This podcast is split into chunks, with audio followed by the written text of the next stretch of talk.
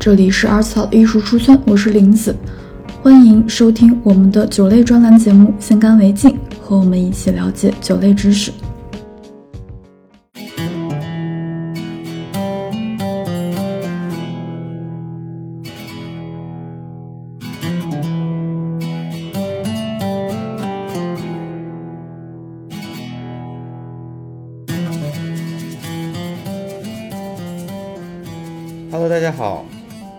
来到我们第一期艺术出圈先干为敬专栏。我是你们的主播冯鑫。相信大家一听到这个音乐，呃，这个心思就一下子飞到了一个神秘的西方国度，对吧？啊，那就是西班牙。对，听到这这个非常激烈、带有异域风情的这个弗拉明戈吉他，再加上你，你马上就会想到，你知道，穿着鲜艳的红色裙摆，然后。啊，非常有魅力的弗拉明戈女郎在里面跳舞。对，所以我们今天的主题就是要讲讲西班牙葡萄酒，本质上是一个入门了，但是我会讲很多带有一些文化或者说带有一些历史方面的一些色彩的东西，并不完全是呃喝酒方面的干货，有很多有意思的一些小故事。那可能有朋友要问说，为什么要讲西班牙第一期？讲的这个东西听上去好像很关键，好像应该经过一些深思熟虑。其实倒也没有。其实我主要讲西班牙，也就是我最近集中学了一波这个西班牙的葡萄酒，所以就觉得可以把这些我学到的知识经过一些整理给大家分享。我参加了两个项目，一个是由西班牙投资招商局举办的一个西班牙葡萄酒专家的这么一个为期两个月的在线课程。然后还上了一门课，叫做葡萄酒学者的一门专门讲西班牙的课程。自己也有开始学点西班牙语，就觉得很有意思。西班牙葡萄酒，不知道大家对西班牙葡萄有太多了解，因为有的时候你会觉得说啊，我好像知道一些比较有名的、很有历史的，比如说我们一下就会想到，呃，Rioja 对吧？里奥哈酒，里奥里奥哈酒大概在。呃，十三、十四世纪的时候就已经非常有名了。然后我们会想到一些，比如说气泡酒，比如说卡瓦，对吧？呃，卡瓦气泡酒，那在十九世纪的时候已经很有名，因为当时卡瓦的创始人就呃在法国游玩的时候去了香槟这个产，然后他就把这门技术带回了加泰罗尼亚，在那个 Penedès 这个区域，然后他开始做这个西班牙自己的呃香槟酒，后来演变成了卡瓦。所以从这个角度来讲，那这个西班牙的做酒历史其实非常悠久的。我还我甚至还可以就追回到大概在罗马罗马帝国占领时期，西班牙就已经是一个非常非常优秀的葡萄酒产区，有一条非常古老的道路叫做奥古斯塔道路，从南边的安达鲁西亚。一直沿着这个地中海的西班牙的这这条西边海岸线，然后跨过比利牛斯山到了法国，然后再沿着这条线一直到了比萨，再到罗马，把这些精美的葡萄酒源源的不断输送到罗马帝国的中心，呃，就是罗马城。但是呢，呃，拥有这么多历史，并不代表现在我们对它有多熟悉。虽然说我们经常会提到一个东西叫做新世界老世界，对吧？我们想说欧洲做古老传统的有古老传统的葡萄酒国家，比如说法国、意大利、西班牙，啊，德国肯定也算，应该算是老世界。然后剩下所有的新兴国家去效仿他们的，应该叫做新世界，对吧？比如说美国啊，像什么智利啊、阿根廷。但是好像我们对于西班牙酒的了解，就包括一些在酒行业工作的人们，好像并不太。呃，知道西班牙酒到底是什么？除了那些刚才我讲到那些比较最有名的一些产区，啊，我觉得这个很有意思，因为我会把老世界再做一个细分。我想说你是老老世界，对吧？像这种法国一如既往的做酒，十三世纪，对吧？那些呃西都市的这个僧人就在勃艮第做酒，然后一直贯穿到当今，还是你是个新老世界？呃，就是比如说你是个老世界，确实，比如说我们刚才讲了，说十四世纪开始做这个呃 Rioja，但是呢，你在当代又没有那么老，因为为什么？因为西班牙经历了无数次的内战，然后在二战之前就经历了大概非常长的内战，死了很多人。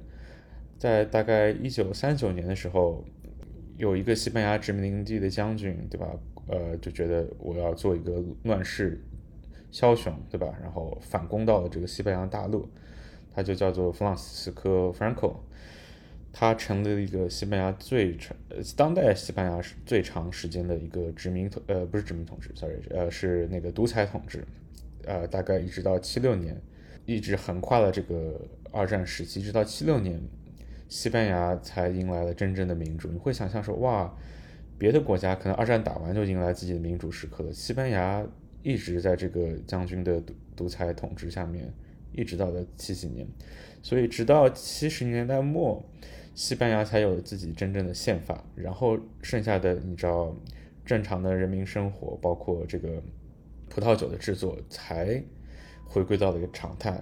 而那些古老的，呃，在西班牙有几百年历史的田野，基本上会变，因要不是演变成了战场，要么就是被人抛弃在那里，因为没有青壮年，没有这个国家的活力去去呃重新重新去做这些葡萄酒。而且很奇怪的就是，当你有两代人失去了做酒的记忆，你就不会做了。所以你可能要必须要说，哦天呐，即使发生在比如说四十年前，但是我们没有这种口头的传承，你即你，而且在那个战乱的年代，没有什么人做太多的这个文字笔记，我们就忘了。虽然我们是一个非常有历史的呃做酒的历史国家，但是当代的人根本不知道该怎么做酒。我是说大部分人，当然你知道那些在里奥哈的那些家族也是有几百年的历史的，他们可能，呃，比较幸运的免于了一些战乱，所以那些仅存下来的里里奥哈呃做酒商还是有强很强的历史的。所以剩下的人，那如果我没有一个很强的历史，那我在七八十年代后，我要开始重新开始思考该怎么做酒。那那个时候的年轻人，你知道。比如说，你如果出生在六十年代，那你八十年代的时候可能是个青年人，那你受到的教育是相当自由的，对吧？我们想想说，呃，六七十年代你长大的时候，那是什么样一个年代，对吧？那是一个呃嬉皮士精神的那种年代，对吧？然后大家都有点还是比较比较自由，这个散漫的这么一个思潮。那你觉得这些人回到了他们的？祖先的田地，对吧？有很多几百年的这种老藤葡萄酒，你觉得他们会怎么做？你觉得他们会找一些很古老的方法继续传承呢？或者说，甚至他们有没有可能做这些传承？还是会他们用一些说我们做我们自己的葡萄酒？所以你看，就是因为这个政治的格局，使得西班牙出现了一个非常两极的一个东西，一个是几百年传统的里奥哈酒。对吧？非常非常传统，呃，直到现在还是用老一派的方法，呃，做用很多的桶，对吧？用传统的美国木桶，陈年很长时间，给你做出来这种呃优雅细腻、带有很很多美国桶香的这种风格。但同时，你又会发现有一批有一批呃年轻的西班牙人，他们根本不按常理出牌。马德里附近的那些。呃，Grado，马德里附近有一个山脉叫做呃 Sierra Sierra de Grado，呃，其实挺冷的。然后他们会做一些非常 refresh，就非常清新，然后非常带有呃，当然这个词被用了，勃艮第风格的这种呃歌海纳 Grenache。那简单讲讲 Grenache，Grenache 是一个。非常传统的西班牙葡萄，呃，其实我们呃在西班牙叫这个叫做 Grenache，对吧？如果你在法国的南部，它叫 Grenache。其实西班牙是 Grenache 的发源地，然后你知道，随着这个地中海往来的贸易，它被带到了剩下的地中海国家，包括南法，对，那在法国可能叫 Grenache。但是在那一个地方，我们想象一下加泰罗尼亚是一个什么样的感觉？它处在地中海的呃沿岸。然后它每年要受到很多这种地中海温暖的海风这样冲过来，然后呢，也许你会山脉就是做一些阻挡，但是大部分时候，如果你在那边就种格海纳，你的这个成熟度是非常高的，你是呃一个非常非常浓郁的，然后酒精高的这这种感觉，所以这就是一种哥海纳的表达方式。呃，就是西班牙还有一个很著名的葡萄酒产地叫做叫做 Priorat。Priorat 是和我们刚刚讲的 Rioja 是唯一两个西班牙评价体红红酒评价体系里面最高的评价，叫做 DOQ。那个 Q 代表了一个 quality 在里面，而相比别的那些呃 DO DOC。话说回来，那而那些我们讲到一些有想法的无无拘无束的年轻人，他们有一些人集中在了这个马德里旁边的这个 Grado 山，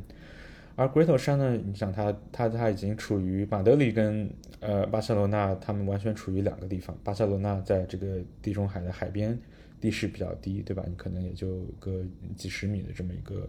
海拔。那马德里在哪里？就是西班牙的最心脏，它处在一个西班牙著名的黄土高坡，叫做马塞塔。西班牙大概有百分之七十五以上的土地是在黄土高坡上的，海拔大概在七百米以上。那你想在如果在那个地方？你的你的基础海拔已经是七百米了，你旁边有座小山，小山脉那个地方 Grado，其实你是非常非常冷的，然后你又很难受到这种温暖的海洋的风的这种影响，以至于会造成什么呢？以至于你的昼夜温差会非常大，你白天会经过疯狂的日晒，这个黄土高坡被啊基本上被无情的加热，到了晚上太阳一下山。太阳没了，然后那些加的热就会完全散发出来，你会极端的冷，所以在那个地方，他们是一个温度相对于极端的一种感觉。那这样的话会有个好处，比如说我是一个新派的酿酒人，我在马德里旁边做做一个海纳这个葡萄酒，我白天有很好的阳光，没有问题。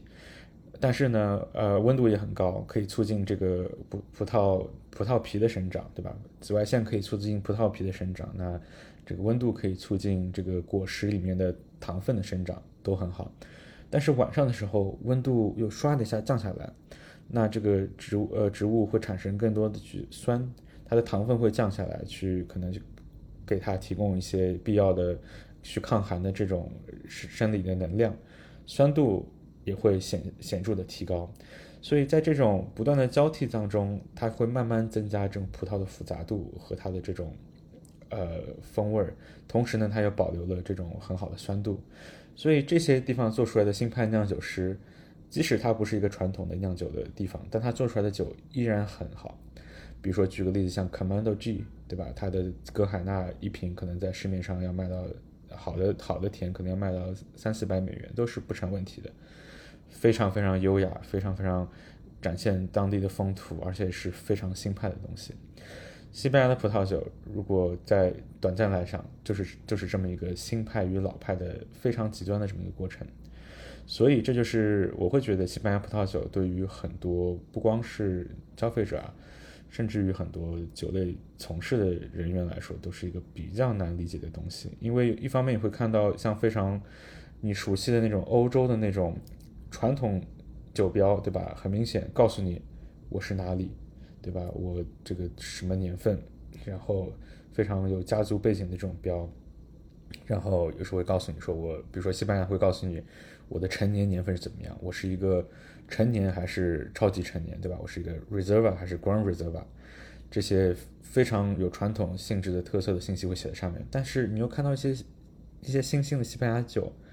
上面画了一个抽象画，对吧？它在一个你根本不知道在哪里的地方，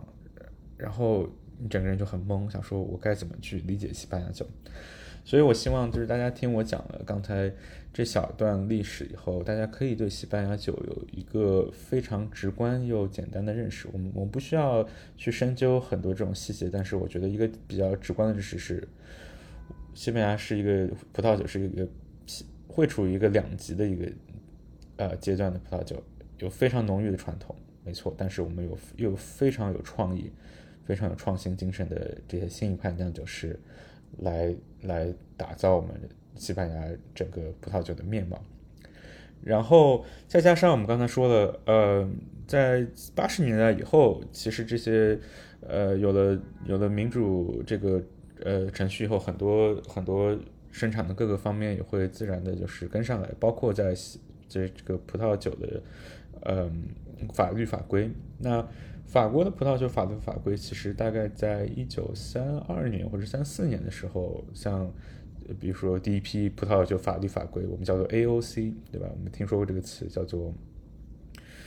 啊 Appellation Origin Control，就是 AOC，它是规定了在一个地方你该用什么葡萄做什么葡萄酒，这样你才能表达一个当地的特色。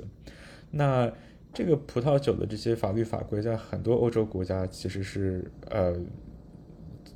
follow 这个法国的这个传统，那就是从从三十年代以后就开始慢慢的，呃，开始发展。但西班牙是一个我们刚才讲，在七十年代末才开始慢慢的跟上这些节奏，所以就会导致什么呢？也就导致着，即使我们有些法律法规，我们规定了这个地方该怎么种葡萄，但是呢，你想想，我们首先已经失去了那么多年的传统，在这些战乱的年代。其次，我们又看到了很多这些 AOC 体系的好处和它的弊端。它有更大的自由，可以让保留传统的同时又鼓励创新。所以你会经常看到一些 AOC，你觉得很奇怪，想说这个西班牙传统产区啊，比如说举个例子好了，我们举个例子，比如说就我们就讲里欧哈，你以为里欧哈是个很传统的地方？我比如说我只能用格海纳，只能用 Tempranillo，其实不是。当你看了它的那个呃 DO，西班牙叫做 DO，当然这个那个呃欧盟叫做这个 DO DOP 或者 PDO 或是呃 DOC whatever，里欧哈这个 DOCA 它会告诉你说，当然 of course 你要做最传统的同时，你可以用那些葡萄，但是呢，你想做气泡酒没问题，你想要做一个。当代风格的白葡萄酒，比如说我们讲，我们我们会讲到一些，比如说什么叫做国际葡萄品种 （international variety）。比如说你想做一个白霞多丽，没问题。你知道为什么？因为里欧哈的这个葡萄酒法规允许你用霞多丽，允许你用 Sauvignon Blanc 长相思，允许你用 like Verdejo。你想做一个混酿，没有问题。所以你会发现这个东西就很神奇，就是虽然它传统没错，但是它又极其的鼓励创新。为什么？因为我们讲到什么？它八十年才开始做这些东西，它完全没有这样的负担，而且它可以取长补短。所以即使在一个传统产区，它仍然是非常开放的。好，以上我想其实就想说的是，让大家有一个非常直观的一个感性上的了解。就是西班牙葡萄酒是一种什么样的感觉？当然，我们有我们有聊到一些非常细节的东西，就比如说里奥哈是什么味道啊，对吧？哥海纳是什么味道啊，对吧？或者说还有一些别的卡瓦的什么制作啊，那些东西固然重要，但是我觉得我们可以先做一个感性上的这种理解，就是西班牙葡萄酒它代表了什么？它跟法国的这种精神到底是有有什么不一样，或者跟别的国家是有什么不一样？好，那我觉得下一个，我觉得也很有必要的，就是葡萄酒不光是这个种完葡萄酿葡萄，不光是一个这个技术，它还有很多呃地理带来的因素，我觉得是非常重要的。因为你会想说，我作为一个自由人，对吧？我可以在任何的土地种任何的葡萄，但我就选择在这里就种了这个，是为什么呢？其实这一切就是。我们要因地制宜，对吧？就是我们必须要在适合某些葡萄的地方去种这个葡萄。那这我那那如果我们这么讲的话，我们就不不得不去理解西班牙的地理。我觉得它会帮助我们更更好的理解西班牙的葡萄酒。好，那西班牙在哪里？西班牙在欧洲的最西南角，有一块半岛，我们叫做伊比利亚半岛，对吧？那伊比利亚半岛处在一个什么位置呢？啊，它处在一个欧洲跟这个非洲的这么一个中间，它在往北是法国，法国与伊比利亚半岛的交界线叫做比利牛斯山，对吧？那如果你往北，它是北非，然后有一个叫做这个直布罗陀海峡，那是个英国人掌控的直布罗陀。那如果你去往东，我们就有地中海，对吧？你往地中海就会你会发现有很多地中海国家，你会先碰到，比如说意大利。那如果往西的话，我们就面对的是大西洋，对吧？浩瀚的大西洋。所以它大部分处在这样一个位置。那，嗯，伊比利亚半岛上面主要有三个国家，但就是其实有两个最主要的就是葡萄牙跟西班牙，另外一个小国家在这个比利牛斯山的这个中间。对，我们就先不细说这个国家。那西班牙跟葡萄牙，西班牙大概占据了一个百分之八十五的这么一个领土，在这百分之八十五里面。你会想象，那葡萄牙在西边，它是靠海，所以在在西边的话，西班牙的靠海的领域不是很多。但是呢，在无论是往北还是往南，西班牙都是一个三面环海的这么一个感觉。你在我们刚刚讲到，你在北边有个叫做比斯克湾，其实是就是大西洋的一部分。那往东跟往南其实都是一脉相承的地中海，对吧？那往南你会跟非洲北非隔海相望。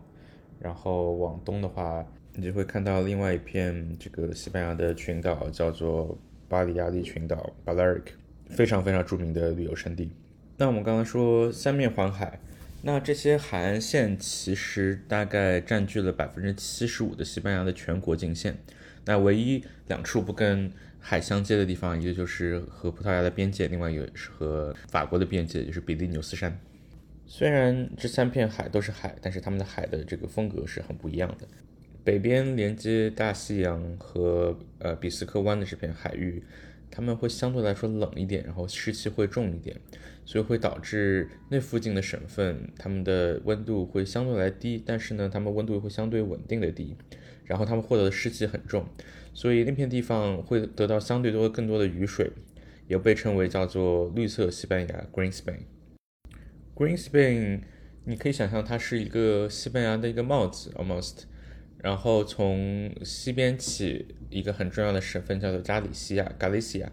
Galicia 是传统的啊凯尔特人定居的地方，所以你看到那些人，觉得说哇，他们好像跟我想象中的西班牙人不太一样哎，他们的头发是那种黄黄红红的，然后脸非常白，然后信天主教。没错，所以他们的祖先就是从爱尔兰或是大不列颠过来的凯尔特人。那从西北角的这个加里西亚，我们一直沿着海岸线往东走，我们会经过 Asturia 和 Cantabria 两个相对来说比较小的省份，背靠着 Cantabria 山脉，所以它们挡住了很多从比斯科湾吹来的非常冷的海风。如果我们沿着这条线再往东边走，我们会碰到一个地方叫做 País Basco。或者说我们会称之叫做巴斯克地区，相信很多朋友会非常熟悉，因为它有很多非常好的好吃的，是一个非常具有文化跟美食底蕴的这么一个呃省份。巴斯克著名的最观光的城市就是 Sebastian，对吧？是一个非常好吃、好喝、好玩的地方。然后就已经和法国已经接壤了。País Basco 这个 País 在呃西班牙语是国家的意思，所以它其实也是传统上一个独立的小王国，有自己的语系。刚才提到这四个省份，呃，加利西亚、这个 Asturia、Cantabria、País Vasco，他们的下雨基本上集中在呃春天跟秋天，所以他们其实跟波尔多很像，他们都属于一种气候形态，叫做海洋性气候，叫做 Maritime Climate。这基本上差不多概括了我们北边这条线，叫做绿色西班牙。那我们先来讲讲西边这条线，也就是我们的地中海线。我们刚才讲到隔绝西班牙跟法国的一条山脉叫比利牛斯山，顺着比利牛斯山脉，然后再往东，我们看到这个地中海海岸线，我们就来到了一个非常重要的省份，叫做加泰罗尼亚。加泰罗尼亚可能我们很多朋友也非常熟悉，因为它的首府是西班牙第二大城市巴塞罗那，而且加泰罗尼亚大家经常应该听到新闻说他们要闹独立，就很显然他们说的。语也语言也不是西班牙语，加特罗尼亚语也是受西班牙官方承认的地方语言之一。包括刚才讲到，如果你从呃加特罗尼亚往东边看，有一片群岛叫做巴里亚利群岛，其实他们讲的也是加特罗尼亚语。顺着加特罗尼亚往下，我们来到另外一个省份，叫做巴伦西亚，也叫瓦伦西亚。再往下叫做呃莫尔西亚。他们受到的地中海的影响，呃，吹上的海风和绿色西班牙不一样。他们受的海风也很湿润，但但他们的温度会更加高一点。而且大部分的时候，这个降雨是发生在冬天的时候，夏天是反对来说比较干燥的。然后，因为你想看它面对的是朝东，所以它在东边没有任何的阻拦，然后它有非常好的阳光，它 almost like 西班牙的加州的这种感觉。因为加州其实说实话也是一个地中海气候，所以你可以想象跟加州一样，巴伦西亚和在它往南的那个省份叫做莫雷西亚，他们盛产这个柑橘跟橙子，非常好的阳光海滩。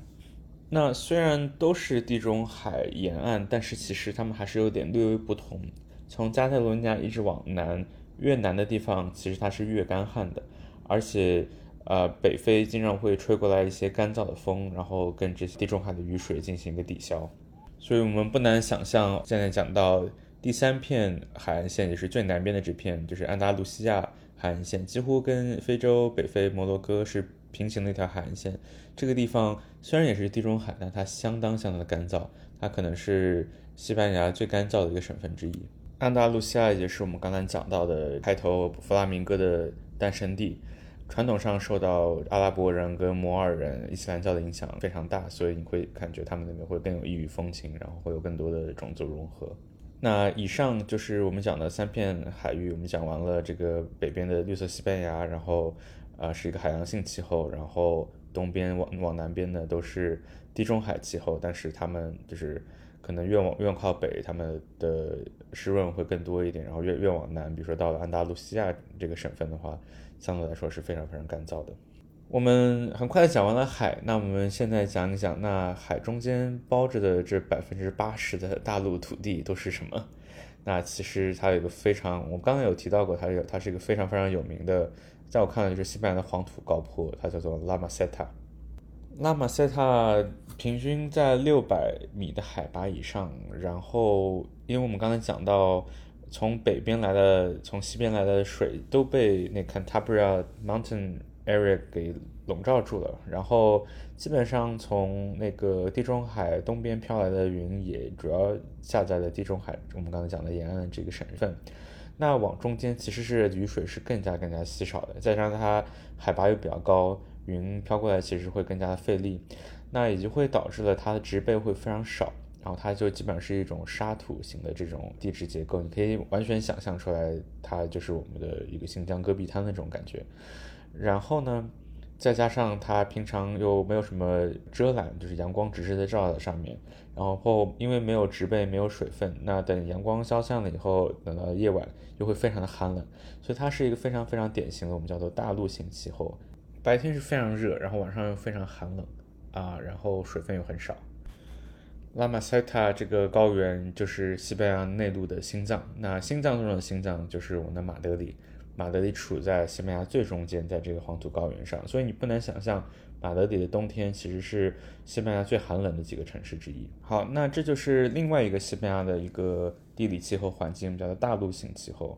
那作为一个非常异域风情的国家，又怎能只有这三种我们刚才讲的海洋性、呃地中海和大陆气候呢？其实，在摩洛哥，就是北非摩洛哥比较靠南的地方，呃，有一片属于西班牙自己的小群岛，叫做 Canary Island，加纳利群岛。那加纳利群岛，你你想象它离马德里飞行时间大概有三个小时。加纳利一个最著名的岛叫做 Tenerife，Tenerife 上面有一个世界上第三大的活火山，叫做泰德峰。算是西班牙的最高峰。如果我们不只是说这个西班牙本土的话，也是游客仅次于富士山的第二大旅游胜地。呃，火火山外子上次喷发在一七八九年，所以也是一个比较活跃的一个状态。好，那我们花了一些时间讲完了这个西班牙主要的一些气候形态，但是我觉得很有意思的是，这些很有必要，因为在我们刚才讲的每一种气候形态里面，都有西班牙非常特别，然后非常著名的产区。然后我们可能之后就会花多一点的时间，在下一次的节目中再给大家详细介绍这些产区跟葡萄。但是我希望大家今天听完以后，能对西班牙总体的一种，无论是它做酒的历史，还是说它的这个气候形态，有一个比较好的一个基础的理解。然后这也会方便我们在第二期节目中讲一些产区啊、葡萄的时候可以派上用场。好，那今天我们就先到这里，我们下次再见。